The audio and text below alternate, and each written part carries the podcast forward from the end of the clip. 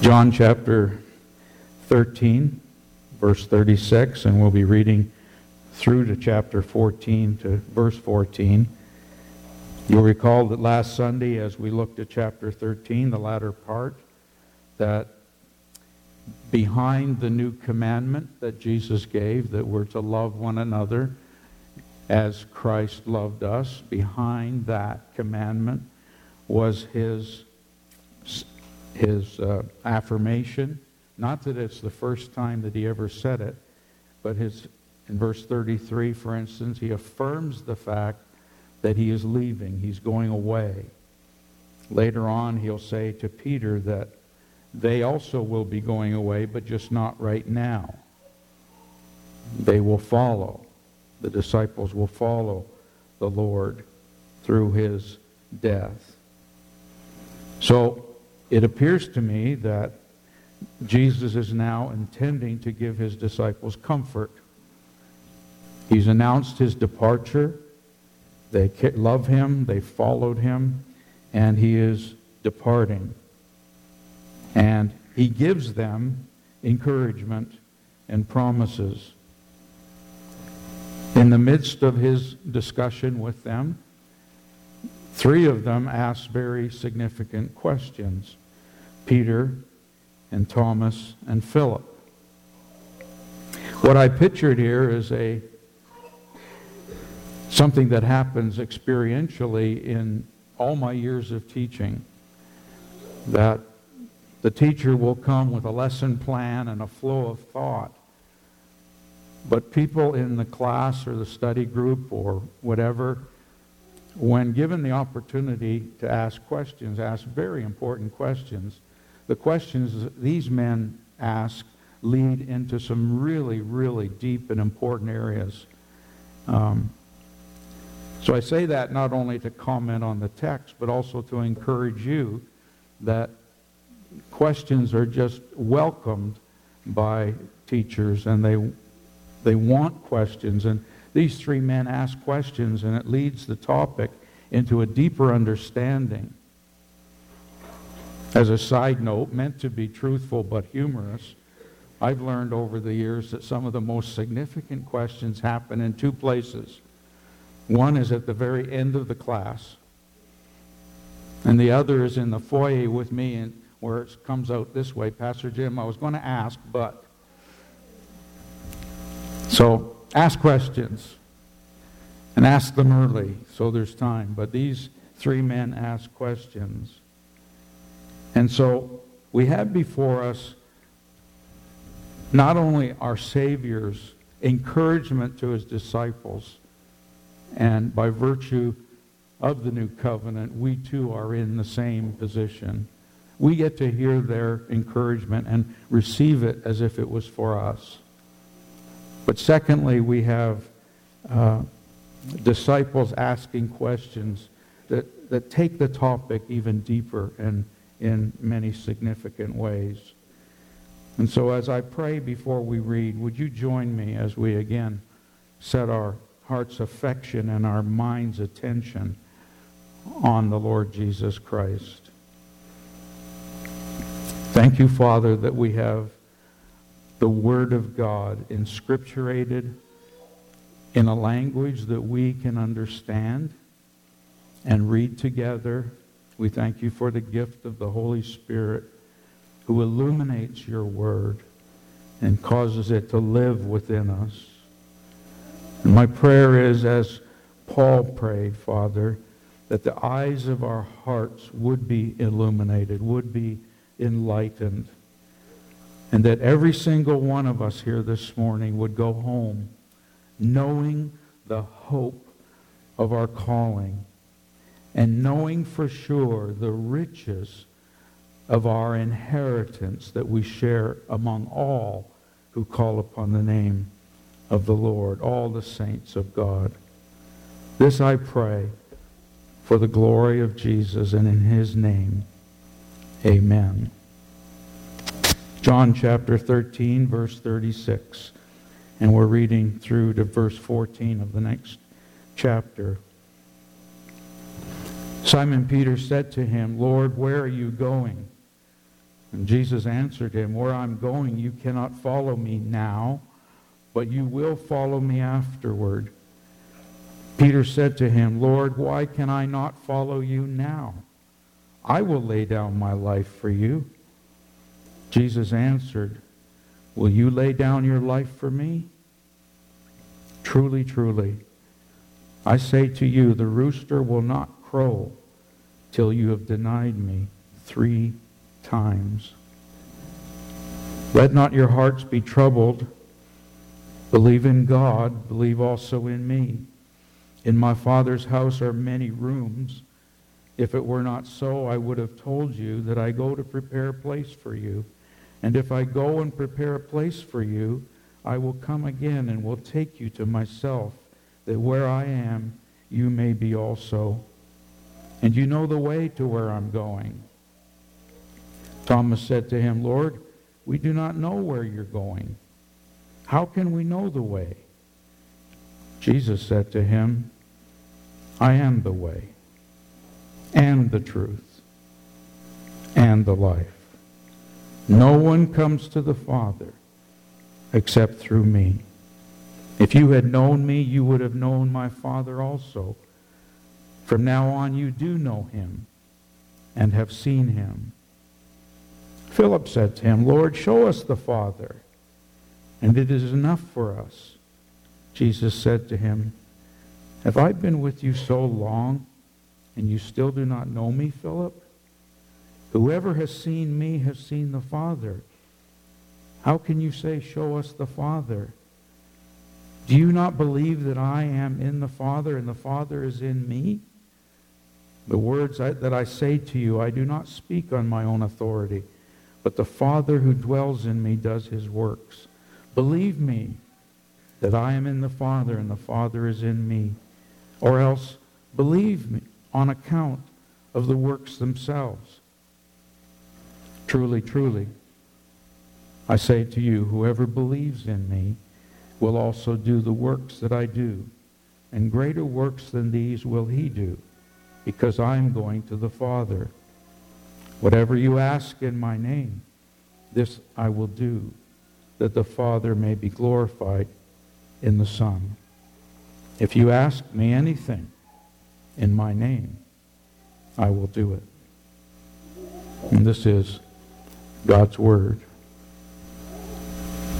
For this morning, beloved, I'm going to extract the three questions from the passage. It, it's like being in a Sunday school class where the teacher has a lesson plan and teaches the lesson and people ask questions. It's not that they're more less important. It's just that I want us to, first of all, get the master's lesson plan. And then next Sunday, Lord willing, we'll deal with these three questions that are very important questions. But for this Sunday, it's, it, as, as you hear God's word preached, my assumption is that I'm walking through the teaching of Jesus to get his basic foundational instruction, his encouragement and his promises, his hope for us. And then we'll deal with the questions. So it's almost like I'm extracting those three questions out of the text temporarily, seeking to do no harm to the Scripture, but simply to see with clarity what Jesus is teaching. What he's teaching by any expositor is, can be seen in a number of ways, and, and, and by following the language, it seems to bounce off the text and become very clear that the flow of thought of Jesus is that he first of all wanted to communicate to his disciples two imperatives, two commands. You see that in the first verse. Let not your hearts be troubled. Believe in God. Believe also in me. There's commands there. Two commands. And then he moves from that into a word of encouragement in verse 2, in my Father's house are many mansions. We'll talk about that. And then as he concludes, he leaves two promises. I go to prepare a place for you, Promise one and promise two, I'll t- come back and take you to be where I am. That's my, ba- that's my outline. Two imperatives, a word of encouragement, two promises. That's the flow of thought from the text. So let's look first of all at the two imperatives. Look at verse 1. Let not your hearts be troubled. Believe in God. Believe also in me. Now, if you have trouble seeing two imperatives, you're not going crazy this morning. You're okay. Your feet are still on terra firma, and all is well. You see, the problem, beloved, is that that word in the Greek text, or that verse, can be translated into English three different ways without doing any injustice to the original language in the manuscript. Cases like that often appear in the Bible, and therefore we gather the correct meaning from the context. In my ESV Bible, which would be similar to you if you have an ESV or an NASB or a Bible like that, you'll in fact see three imperatives. Don't let your hearts be troubled. One, believe in God. Two, believe in me. Three. And that is a suitable and a, and a proper English translation of that verse. However, it could also be interpreted this way Let not your hearts be troubled, for you have believed in God, and you have believed in me. That's a suitable translation. I found no uh, commentator or expositor of any integrity that agreed that that would be the way it was translated. So we're left with a third possible translation. And I would argue it's the best translation. It's the same translation you'll find in your New King James Version. It's the same translation you'll find in your NIV. It reads something like this Do not let your hearts be troubled. You have believed in God. Now believe in me. The marginal note in the ESV, in fact, gives us room to interpret it that way. Two imperatives. You have, do not let your hearts be troubled. Don't be anxious. That's an imperative we're familiar with in the scriptures. You have believed in God. Now believe in me. Believe what I'm going to tell you now. Two commands. Don't be troubled, believe. You and I know this as believers. You are a mature congregation. You know this as believers. You know that anxiety and fear and a troubled heart find that their solution in faith, in belief, in trusting. Jesus is saying, I believe to his disciples, the announcement that I have given about going away, don't let that trouble you. Trust what I'm going to say now. Put your faith in what I'm going to say now. We just sang the importance of that. Faith is the victory. But I want you to notice that from this text, faith will not appear as a viable option if it's faith in my faith. I'm trusting in how much I trust. That's not a viable option. In fact, that is discredits the text. Jesus is saying, put your trust in me, and then he gives them promises to trust in. Faith is not faith, Christian, unless it's based on a promise. If you and I are just believing that we're believing, that's not faith, that's presumption. Faith is only faith when it's placed in the promise of God's Word. That's the first sort of tweak I want to do in your minds this morning. Jesus is not calling his disciples to believe in belief. You and I know experientially that if we were to believe in our belief, our belief would be very weak and trembling most of the time, would it not? Are you not glad that the hope and, the, and particularly the hope of our calling, the inheritance that we have, is not founded on how much we believe or how much we don't believe? It's founded on the promises of God. So the, the first thing I want to tweak your minds this morning in this first point is Jesus is not saying believe in belief. He will say the promises that we're to believe in. The second thing I want you to understand is Jesus is not saying that disciples, if you will just believe in me, all your problems will go away. In fact, I won't have to die and I won't leave you if you just believe. He's not saying that. How many times as Christians doesn't that come into our minds? If I just have faith, my problems will go away. That's not what Jesus is saying. Jesus is saying, I am going away. You will die and go away someday.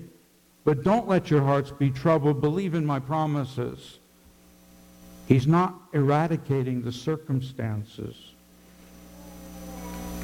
I noticed in Psalm 46, you needn't turn there.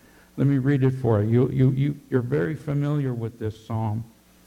God is our refuge and strength, a very present help in trouble. Therefore, we will not fear, though the earth gives way, though the mountains be moved into the heart of the sea, though its waters roar and foam, though the mountains tremble at its swelling, we will not fear. That little word, though, means the earth is giving way. That little word, though, means the mountains are being moved, the waters are foaming, and the mountains are trembling. But we will not fear, though. Do you see this, church? The storm is not being eradicated. The heart of anxiety is being made peaceful in it. One of the favorite Psalms of, I would suppose, all people is Psalm 23. Though I walk through the valley of the shadow of death, I will what? Fear no evil. It doesn't say, I will fear no evil because I don't have to go through the valley of the shadow of death. No, the peace and the calmness and the tranquility come in the problem. Jesus told them he's going away. Peter knew what that meant. You and I better know what that meant. He's going to suffer and die. Jesus intimated that they would follow him later. They would go through the same death later. What does he mean? He means that just because, as they have trusted in the God, the covenant God of the old covenant, just as they've known that God to be a faithful covenant, covenant keeping God, Jesus says, Now you trust in me. And he's going to explain deeper as we read why that's true. And then he gives them a word of encouragement. He says, In my Father's house are many rooms. Let me say that again. Let me read that again. In my Father's house are many rooms. There's no room for speculation there, is there? There's no doubt in Jesus' words. I, I wish there were many rooms in my Father's house. Maybe someday there'll be many. He says, no, in my Father's house are many rooms. It's almost like he'd been there, wouldn't you think? It was, a case if you have any doubt. I came from my Father, and now I'm going back to my Father. He knows how many rooms are there, and he says there are many. He knew of their existence. He knew of their reality. The imagery of rooms that Jesus uses comes from the Oriental, the Middle, Middle East understanding of how families live together. They live together in what is called a household. And the father's house and, the, and, where the mother and children were raised then just spread out and other rooms and other dwelling places are added to the same complex. And Jesus is saying there's already rooms available. There are many of them. The emphasis isn't on how lavish the rooms are. We joke about that sometimes as Christians. You know, can't wait to get to heaven, get my own mansion, and we're going to have this and we're going to have that. No, that's not the emphasis here at all. The emphasis is on the word many. Unfortunately, the authorized version, version and the songs and choruses that we sing have created a mansion for each of us. And the word mansion is not a good word to be translated here. It's a very poor word. word. I kind of picture the northern part of Saskatchewan where I saw the saw the Quist move and we had the chance to visit them and all the rolling hills and there's a mansion over there and a mansion over there. That's not the way heaven is. You get to live beside me whether you like it or not. My Father's house are many rooms, many dwelling places. He sure doesn't say much about this. Obviously, he's talking about heaven. Wouldn't you agree? But he sure doesn't say very much about this. We have so many questions about heaven that are not answered in the Scripture. Randy Alcorn, in his book on heaven, he wrote 600 pages. The hard copy is 600 pages he wrote on thoughts about heaven. Very good book. I commend it to you. But actually, the Bible doesn't say a lot about heaven. We wonder a lot about it. I was thinking about it just recently.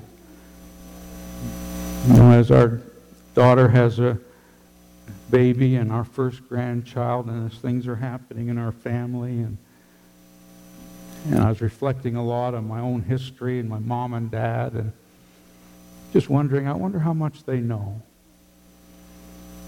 I wonder how much my daddy knows, my mother knows. Well, I'll never know that answer because it's not the answer is not given to us in the Bible. And many of the questions you have are not answered in the Bible. But there's one answer here that is most important. Many rooms. There's room for all. All who call upon the name of the Lord will be saved. All. The promise given to Abraham that the children given to him through, through his, his son Jesus Christ, who have faith in him, are like the, the sand on the seashore, the stars in the heavens. And Jesus is just using the word many to describe that, that there are many rooms. No one is going to get left out who puts their faith in Christ. There's room for everyone. You just got to believe what Jesus said. Didn't he say that? Remember the first two imperatives? How do I know that's true? Well, the one who said he would die and rise again, who did die and rise again, said there's many rooms. And he said that's okay with us, isn't it? There's many rooms. I had the privilege of a mom and dad, although I wasn't converted, send me to a Bible camp as a kid. There's lots of things I've forgotten. Sometimes I forget what, I, what, happened, what someone said yesterday. But I still remember going to a little brethren camp in northern Ontario and sitting around the campfire at this camp when I was not even a teenager. And I still remember the chorus Heaven is a wonderful place, filled with glory and grace. I want to see my Savior's face. Heaven is a wonderful place. Do you know that this morning, beloved?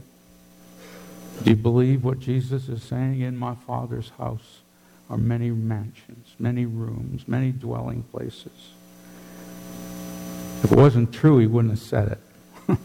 That's what he says. The one who later will say, I am truth, said, In my Father's house are many places.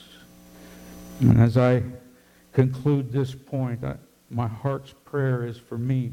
I've been thinking lots about this. And that's for you this morning.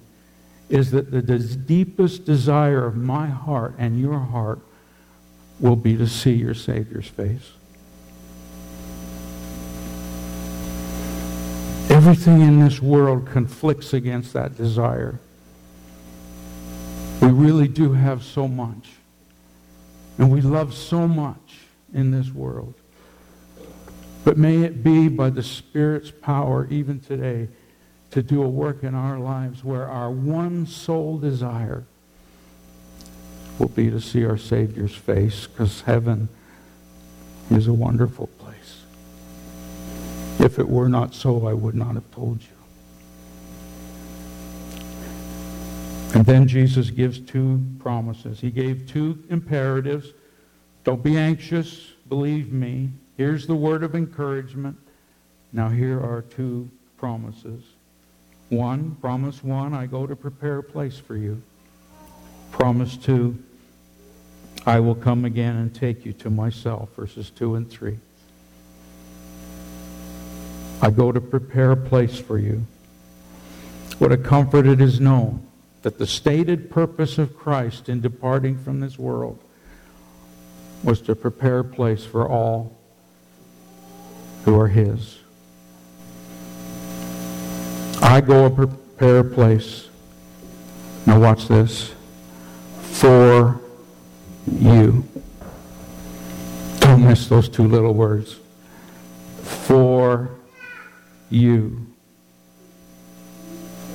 But Jesus, you just said Peter is going to defect. Like, hello? Peter's going to betray you, Lord. In fact, you're God and you know everything, and you know that all these disciples around the table are going to desert you when you're arrested. They will hide from, from anyone. But he says, I go to prepare a place for you. The you is plural. He's looking at the 11 disciples. I go to prepare a place for you. That's an unmistakable guarantee. And he even emphasizes it when he says, If I go, I will return. And these men actually saw him go. He says, I will take you to be with me. Second promise. I will come again and take you to myself that where I am, you may be also. That's an interesting phrase in our Bible. I will take you to myself.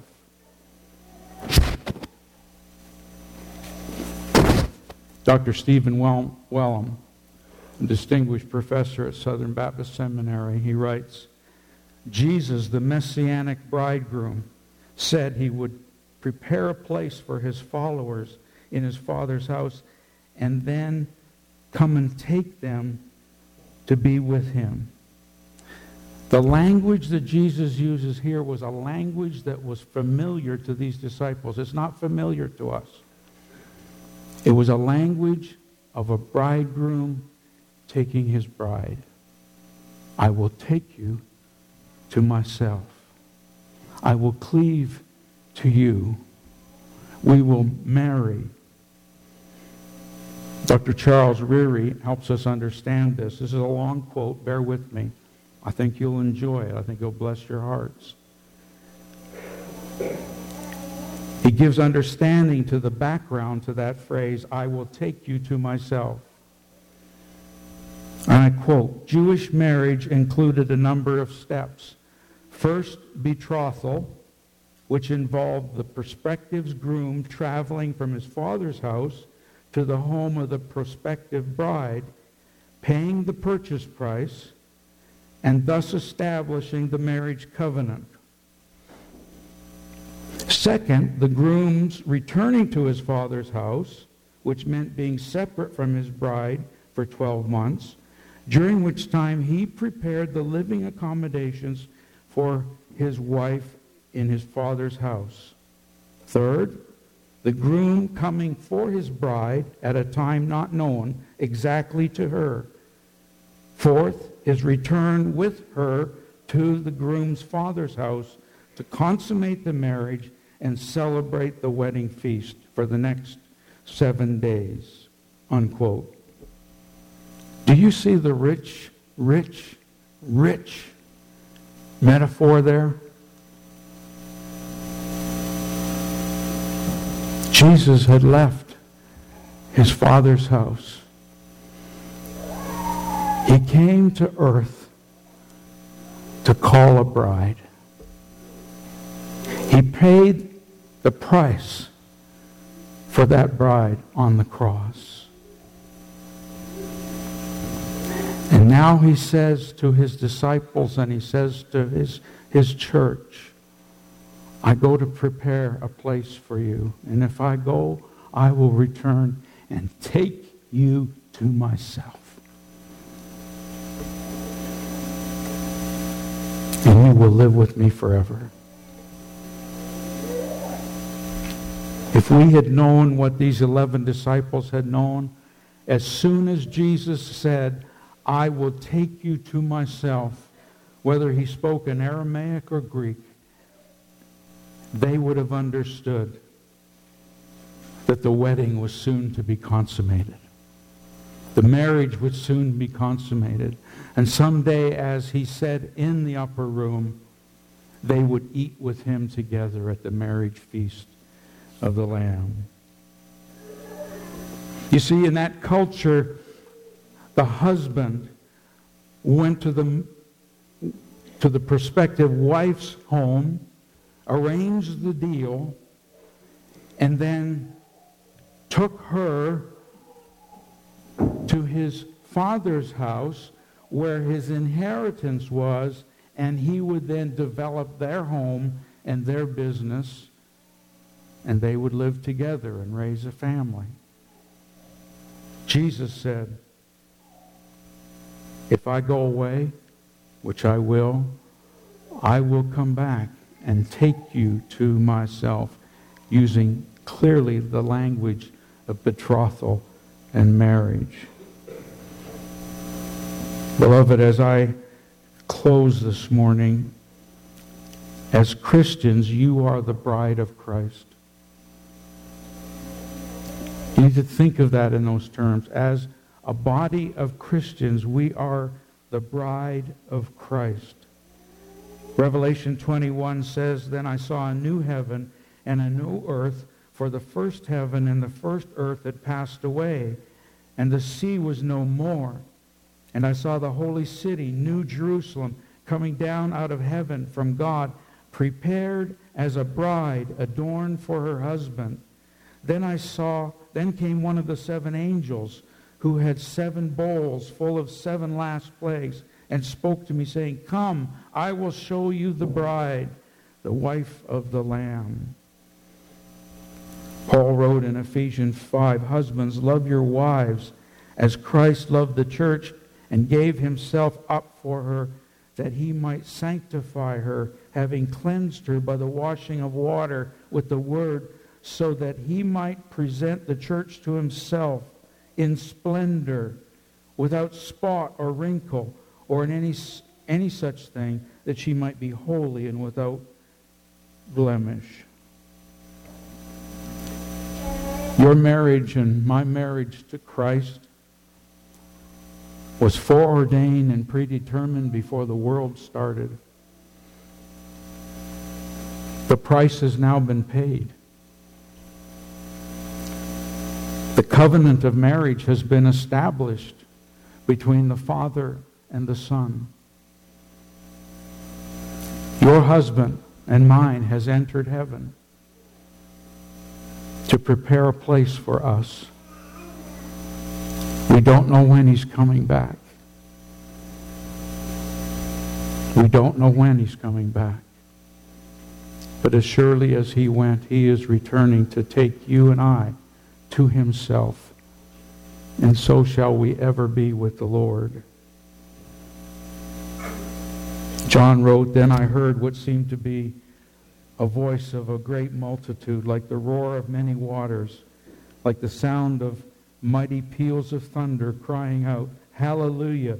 For the Lord our God, the Almighty, reigns. Let us rejoice and exult and give him glory. For the marriage of the Lamb has come, and his bride has made herself ready. It was granted her to clothe herself in fine linen, bright and pure. For the fine linen is the righteous deeds of the saints. And the angel said to me, Write this Blessed are those who are invited to the marriage supper of the Lamb. And he said to me, These are the true words of God. Jesus said, You've believed in God, believe also in me. As I close, beloved, I wonder if there's anyone here who has not heard the invitation to the marriage lamb, marriage supper of the lamb.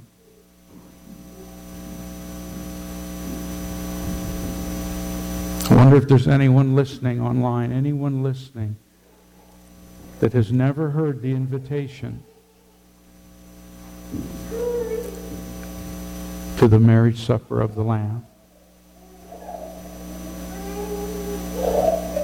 You say to me, Pastor Jim, how do I know if I've heard? Do I get a little voice in my ear? No. This is how you know you've heard. She has made herself ready.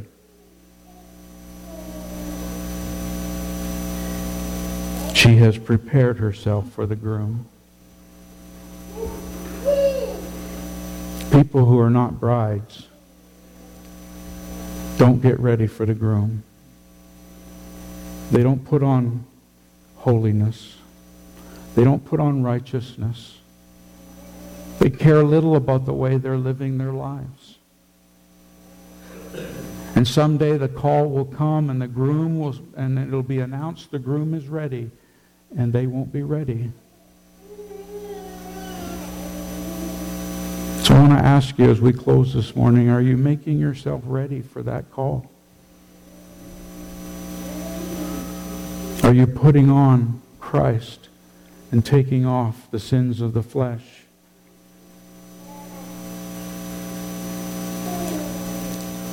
These are the true words of God, the scriptures say. Let not your hearts be troubled. You have believed in God, believe also in Jesus. In our Father's house are many rooms. If it were not so, Jesus would not have told us. He has gone to prepare a place for us.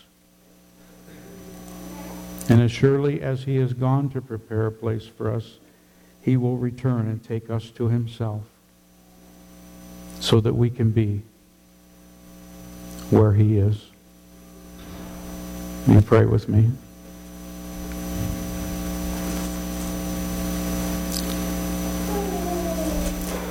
What precious promises you've given to us, Lord Jesus.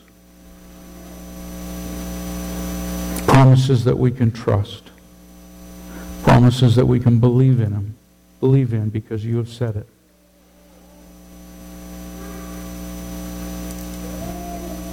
We're thankful, Father, that your grace will enable our stammering, fearful hearts not to be anxious, but simply to trust. Our hearts think back to the many friends and family and relatives who have put their faith in you and they're enjoying their room. And they're enjoying you in a way that we yet have not. And we pray, Father, that you would give us this central longing hope to see you face to face. Until then, we wait that day with patience and perseverance. Help us to serve you with the best of our ability. Help us to cleanse ourselves from sin, to put on the robes of holiness, so that we're ready, what any day you call us, to meet you face to face. And as the hymn writer has said, that will be glory. Glory.